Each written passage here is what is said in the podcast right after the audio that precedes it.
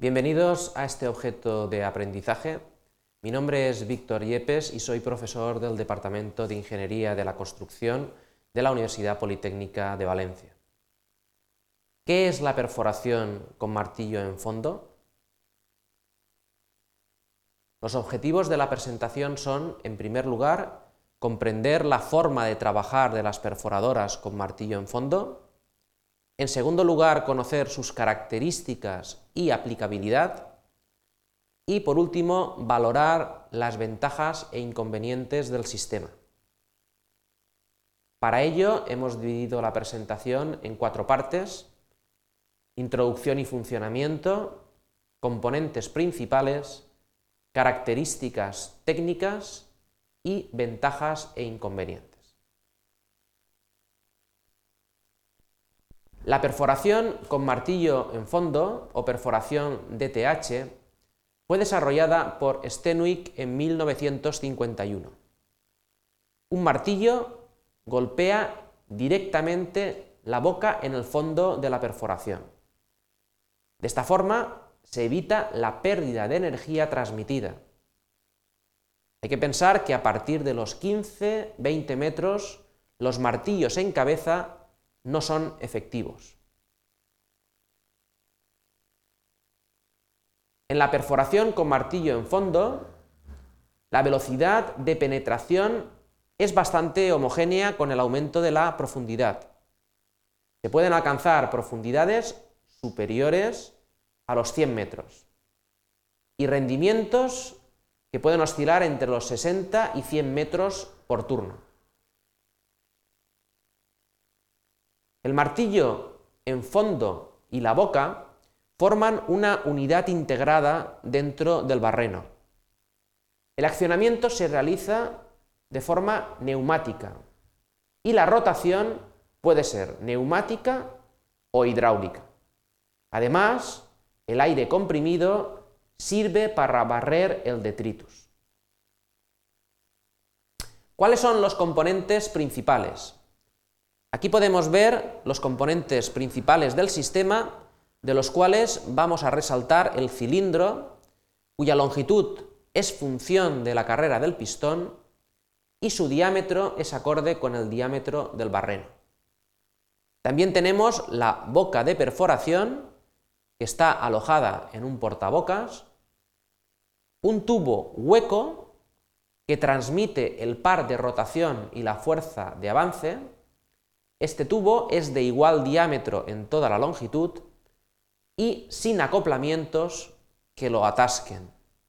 Además, tenemos un motor neumático o hidráulico y un carro con compresor de aire comprimido. En este dibujo podemos ver el esquema de la máquina. Un motor de rotación, una mordaza guía, un motor de empuje, el acoplamiento, los tubos, el martillo y la boca. ¿Cuál es el campo de aplicación? Lo normal son rocas de resistencia a compresión media o alta, de 60 a 100 megapascales. Los diámetros frecuentes se encuentran entre 85 y 200 milímetros. En el rango de 76 a 125 milímetros, sin embargo, se están sustituyendo por la perforación con martillo hidráulico en cabeza. En cuanto a las características técnicas, la velocidad de perforación para diámetros entre 105 y 165 milímetros es de 0,5 a 0,6 metros por minuto.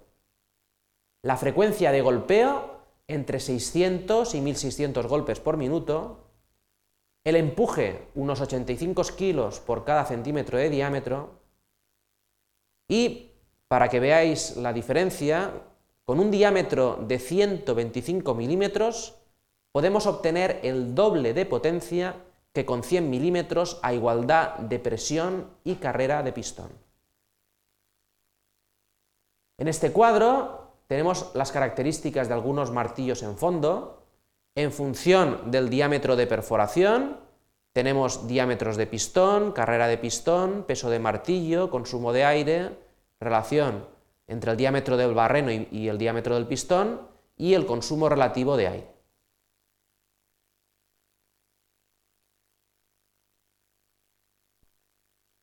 ¿Qué ventajas e inconvenientes presenta el martillo en fondo? La velocidad de penetración es prácticamente constante con el aumento de la profundidad de perforación. Salvo en rocas muy abrasivas, desgastes de las bocas menores que con el martillo en cabeza. Además, la vida más larga de los tubos que las varillas y manguitos de los martillos en cabeza. Las desviaciones pequeñas de los barrenos, por lo que son adecuados para profundidades largas. Menor energía de impacto y más frecuencia, lo cual es apto para macizos muy fracturados o desfavorables.